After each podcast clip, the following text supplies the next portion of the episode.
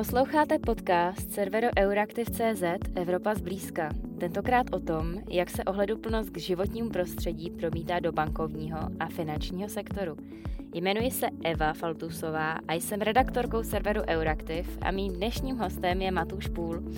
Matúš Pšul je manažerem pro udržitelnost v České spořitelně. Česká spořitelna na půdě České bankovní asociace iniciovala spolu s 9 dalšími bankami založení Komise pro udržitelné finance a podepsala také Memorandum pro udržitelné finance. Dobrý den, vítám vás v podcastu Evropa zblízka a jsem ráda, že jste se ke mně do Paříže takto připojil. Dobrý den, děkuji za pozvání. Jak již začátek napověděl, dnešním tématem bude ozelenění financí, hlavně evropská taxonomie udržitelných financí a aktivit. Ta investorům říká, jaké produkty a hospodářské činnosti jsou ohleduplné k životnímu prostředí. Měla by být hnacím motorem přeměny ekonomiky k udržitelnému hospodářství a nasměrovat veřejné i soukromé zdroje do zelených aktivit. Ty jsou potřeba, aby Evropa dosáhla svých klimatických cílů. Taxonomie je tedy něco jako společný jazyk a jasně definuje, co je udržitelná aktivita a co není. Jak se na ní tedy dívá bankovní sektor a co se na ní prozatím vztahuje? Taxonomie je vlastně takový slovník nebo telefonní seznám, ve kterém jsou vlastně napsány aktivity, které Evropská unie považuje za zelené. Je to hlavně důležité proto, aby jsme všichni mluvili jednotným jazykem, aby když někdo říká, já nabízím klientům zelenou investici, nebo my jako banka financujeme zelené úvěry, tak si pod tím, tak by člověk, který tohleto čte, nebo si takový investiční produkt koupí, tak aby měl opravdu jistotu, že ten předmět z toho financování nebo té investice tak je opravdu zelený. Je to taková jakoby garance, kterou Evropská unie v tomhletom vymyslela, a důležitá je také transparentnost. To, že nám to vlastně pomůže všem vlastně reportovat podobná čísla. Na banky to v tuto chvíli dopadá tak, že všechny banky v Evropské unii ke konci loňského roku tak měly poprvé povinnost vlastně odreportovat, v jakých sektorech mají své úvěry. A zatím se tedy reportuje pouze, jestli ten sektor je zahrnutý v taxonomii nebo ne. Zatím se tedy nezkoumá, jestli ta konkrétní investice je v souladu s taxonomií nebo není. Tím pádem taxonomie je něco jako společný jazyk a vlastně tím pádem nic nepřikazuje. Jaká je tedy realita taxonomie? Řídí se jí banky? A jak jsme na tom u nás ve středoevropském regionu? Evropská komise publikovala oficiálně taxonomii v květnu loňského roku a taxonomie oficiálně vstoupila v platnost k 1. letošního roku. A pro nás to vlastně znamená, že musíme, že už od toho loňského května vlastně se na to připravujeme a zkoumáme, jak vlastně ty investice správně vyhodnotit, jak pochopit taxonomii. Ono to není úplně jednoduché, protože ta kritéria, takzvaná technická screeningová kritéria, jsou opravdu velmi technická.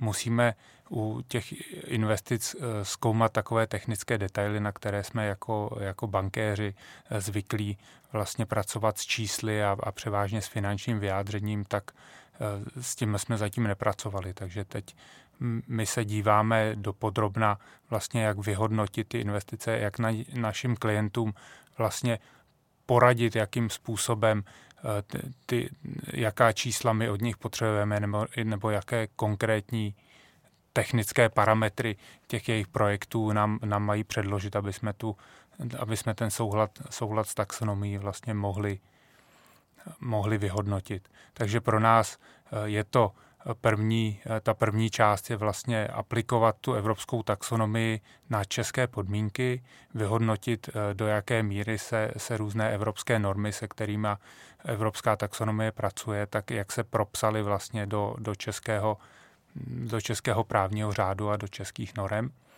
a potom vlastně pomoct klientům tyhle ty parametry vyhodnotit a aby jsme my byli schopni potom to správně reportovat. A druhý velice důležitá část tak je vlastně, že my potom budeme chtít vyhodnocovat soulad s taxonomií v podstatě u všech úvěrů, které budeme poskytovat. A protože těch úvěrů poskytujeme skutečně hodně, tak vlastně v tuto chvíli všechny banky vyvíjí technická řešení, jak tu taxonomii vlastně vyhodnocovat. To znamená, že české banky se tedy postupně začínají ozeleňovat.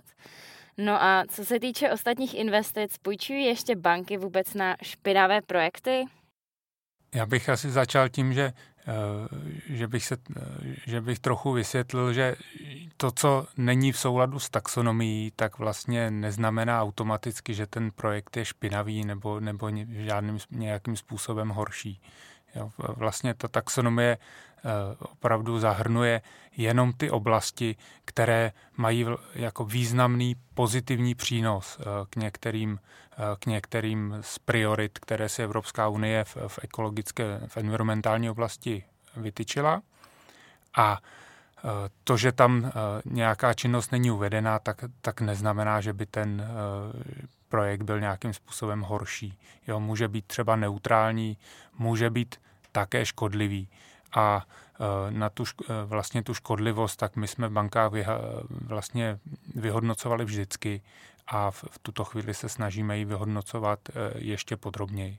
Ale znovu chci zopakovat, pokud není ta investice v souladu s taxonomií, tak to neznamená, že by byla špatná nebo špinavá a v každém případě banky v České republice a věřím, že i jinde v Evropě jsou připraveny financovat všechny projekty, které jsou vlastně ekonomicky udržitelné nebo finančně dávají smysl, vrací se a které nemají nějaké negativní dopady, ať už environmentální nebo sociální.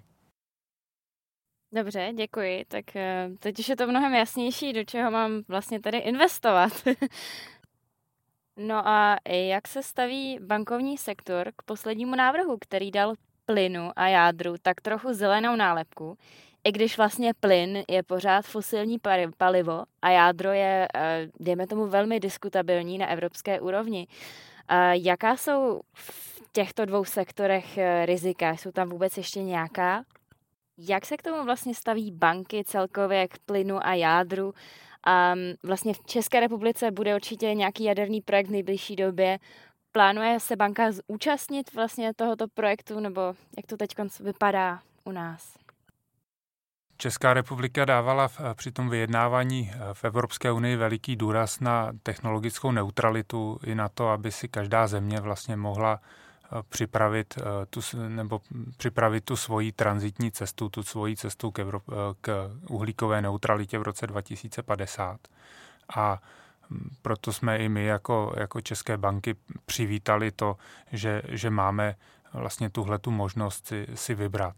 Jo, to je za mě osobně je nešťastné, že v posledních 10 letech se v České republice neinvestovalo výrazněji do obnovitelných zdrojů, že jsme tak říkajíc zaspali. Jo, to potom velice jako rychlém nárůstu od roku 2008 do roku 2010-2011, který bohužel nebyl legislativně správně vlastně uřízen a vznikl tam velký prostor pro spekulaci a následně potom bylo to legislativně vlastně řešeno různými zdaněními nebo omezeními, ale ten hlavní nepříznivý dopad vlastně byl v tom, že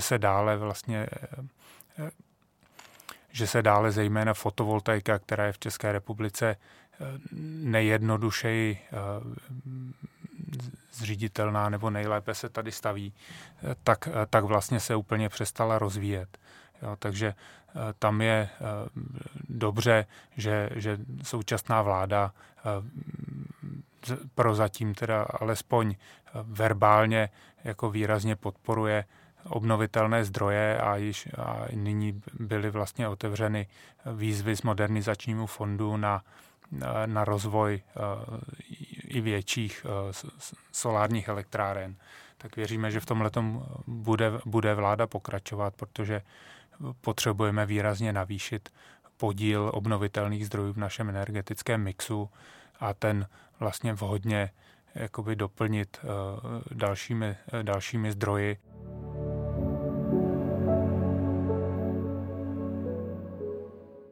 A co se týká, když jste se ptala na jádro a plyn, tak vlastně u plynu očekávalo spoustu tepláren nebo i průmyslových podniků, že vlastně vymění svůj stávající uhelný zdroj za zdroj plynový. A to nyní bude velmi obtížné kvůli nedostupnosti plynu. A budou muset vlastně se zamýšlet nad tím, jaké mají jiné možnosti. Myslím si, že může dojít k tomu, že budou třeba delší dobu, než bylo původně očekáváno, provozovány uhelné zdroje. Já pevně věřím, že to nebude déle než do roku 2030, ale uvidíme to podle toho, také podle Národní energetické koncepce, na jejíž aktualizaci nyní Ministerstvo průmyslu a obchodu pracuje. Co se týká jádra, tak to je to v Evropě velmi politická otázka. My jsme se tady v České republice rozhodli, že vlastně bez toho jádra to nejde.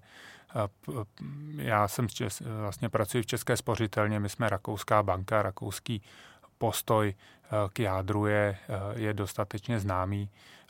Přesto my se budeme vlastně v rámci skupiny diskutovat o tom, jestli bychom se do toho také mohli zapojit a podpořit vlastně českou energetickou nezávislost i v jádru, ale to uvidíme v budoucnu. Čili vlastně, jak jste zmiňoval, tak asi největší, dejme tomu, business možností právě pro banky budou investice do obnovitelných zdrojů. Mohl byste našim posluchačům nějak vysvětlit, jestli třeba Česká spořitelna má nějaké programy právě na podporu obnovitelných zdrojů a co dál plánujete? V souvislosti s tím, jak byly nyní vlastně vypsány výzvy z modernizačního fondu, tak my jsme připravili speciální programy pro malé a střední firmy, tak jak vlastně zjednodušit uvěrování fotovoltaických elektráren jak na střechách, tak potom máme tady připravený specializovaný tým, který se zabývá těmi většími projekty. Takže jsme připraveni to financovat, velmi se na to těšíme, protože je to náš příspěvek k naší zelenější budoucnosti. Pojďme se posunout dál, protože taxonomii doplňují vlastně i další opatření, například směrnice o nefinančním reportingu, podle které musí velké firmy, které mají nad 500 zaměstnanců a obrat nad 40 milionů eur a zároveň jsou subjektem veřejného zájmu, zahrnovat do reportingu nefinanční údaje týkající se aktivit ESG. Do centra dění se tak dostaly tzv. ESG neboli environmentální, sociální a governance aktivity. A navíc od 1. ledna letošního roku musí firmy reportovat i údaje spojené s taxonomií a jejím 8. článkem, čili musí klasifikovat procento udržitelných aktivit. No, jak je vidět, klimatická rizika jsou zároveň i příležitosti a jsou aktuálně velkým tématem. Jak je na tom český finanční sektor? Dívá se na to, jací jsou jejich klienti a jak jejich aktivity ovlivňují společnost a životní prostředí? Doprovázíte také nějak vlastně vaše klienty v jejich dekarbonizační cestě? Jak to vlastně vypadá ve vztahu banka a klient? Banka je jakýmsi prostředníkem? Evropský bankovní regulátor zveřejnil směrnici, nebo vlastně bylo to doporučení, ale když vám bankovní regulátor něco doporučí, tak se tím musíte řídit, aby vlastně všechny banky v Evropské unii od července 2021 začaly vyhodnocovat právě environmentální, sociální a governance nebo rizika správy a řízení, tak aby je začali vyhodnocovat u nově poskytovaných úvěrů. Takže to jsme začali, jak my v České spořitelně, tak vlastně téměř všechny banky na českém trhu. A tato regulace se následně rozšíří od července letošního roku na všechny úvěrové expozice, u kterých dochází k nějaké změně podmínek. Takže my se na základě tohoto doporučení tak vyhodnocujeme rizika, zohledňujeme tato rizika v přidělování, při rozhodování o schválení úvěru. Snažíme se také jako Česká bankovní asociace, vy jste zmínila naší komisi pro udržitelné finance, tak se snažíme to našim klientům zjednodušit, proto jsme také jako komise pro udržitelné finance vydali takový doporučující dotazník, který je k dispozici na stránkách České bankovní asociace, který právě pomáhá klientům připravit se na tu diskuzi nebo na zodpovězení otázek bank ohledně environmentálních, sociálních a governance rizik.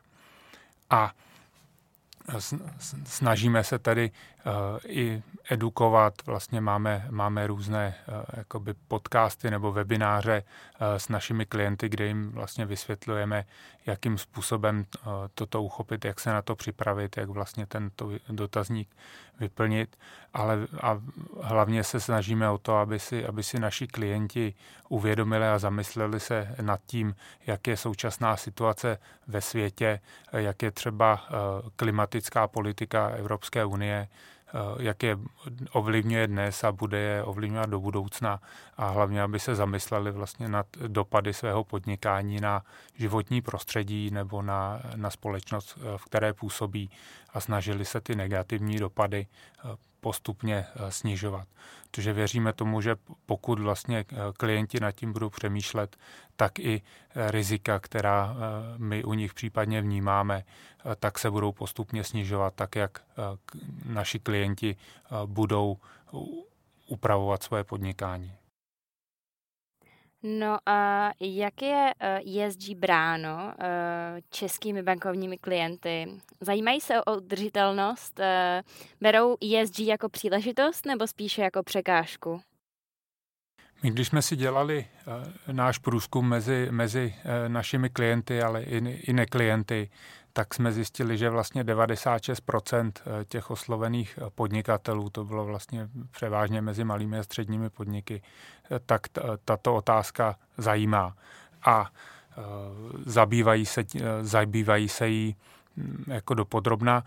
Zároveň je to velmi různé. Samozřejmě velká společnost, která již svůj nefinanční reporting musí publikovat, tak má jako výrazně větší zdroje se těmito otázkami zabývat. Že budou tam mít jako dedikovaný tým, mohou si také najmout externí poradce, kteří jim s tím pomůžou. Tak tyto firmy jsou jako výrazně lépe připraveny a znají odpovědi na ty otázky, které my jim klademe. Zároveň si uvědomujeme, a i z toho průzkumu to bylo zřejmé, že čím je ta firma menší, tak samozřejmě má méně zdrojů se těmito otázkami zabývat a vlastně připravovat se na ten případný reporting. Takže nám z toho také vyplynulo, že přibližně 60% těch klientů bude s tím potřebovat poradit, ať už od banky nebo od nějakého nezávislého poradce, takže na to se také do budoucna připravujeme. Takže to je jakoby velká skupina, kteří o tom ještě vědí velice málo. A pak jsme tam také samozřejmě máme v portfoliu firmy, které jsou třeba malé, ale je to nějaký koníček pro toho majitele nebo pro ředitele firmy, tak ty jsou velmi dobře připravené a ty v tom vidí příležitost. Kdo v tom vidí hrozbu, tak jsou spíše firmy, které se tím zatím nezabývaly, ale věříme, že poté, co jim vlastně pomůžeme se zorientovat v téhle problematice, tak jim pomůžeme najít ty příležitosti, které tahleta oblast nabízí. Čili pro naše posluchače, jenom abych to ujasnila, Není to zase takové to klasické Brusel nám něco přikazuje a my teď musíme dělat reportingy, že? Jak je na tom vlastně celý český bankovní sektor s uplatněním taxonomie a s těmi kritérii ESG? Kde vidíte největší příležitosti nebo překážky? Jak jsme na tom vlastně v Evropské unii? Kde si stojíme právě v těch kritériích a v zelených bankách? Jak jsme na tom? Já jsem součástí vlastně projektu Evropské bankovní federace, kdy máme jednou za čtvrt roku společné telefonáty, nebo věřím, že dojde i na osobní setkání, teď to moc nebylo možné, vlastně manažeři udržitelnosti velkých evropských bank a jsou tam zastoupeny vlastně i všechny země, takže včetně České republiky, kterou mám to štěstí zastupovat já. A řekl bych, že jsme na tom docela dobře.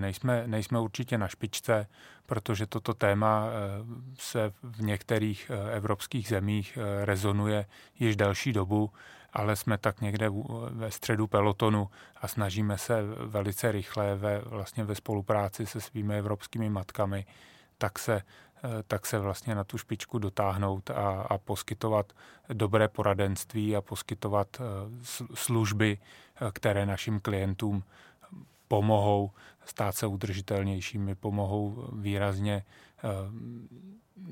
zlepšit svoji energetickou nezávislost prostřednictvím obnovitelných zdrojů a také vlastně pomohou, aby jejich výrobky a služby byly v Evropě ještě konkurenceschopnější, protože tak, jak se dříve poměřovaly vlastně produkty mezi sebou podle kvality a podle ceny, tak dneska vlastně tím dalším kritériem je jejich environmentální udržitelnost zejména a také uhlíková stopa, kterou ty produkty za sebou mají, protože to bude veliké téma pro nejrůznější dodavatelské řetězce, třeba automobilek nebo i jiného spotřebního zboží, kde bude buď regulatorní tlak na reportování a snižování uhlíkové stopy, anebo také tlak koncových uživatelů nebo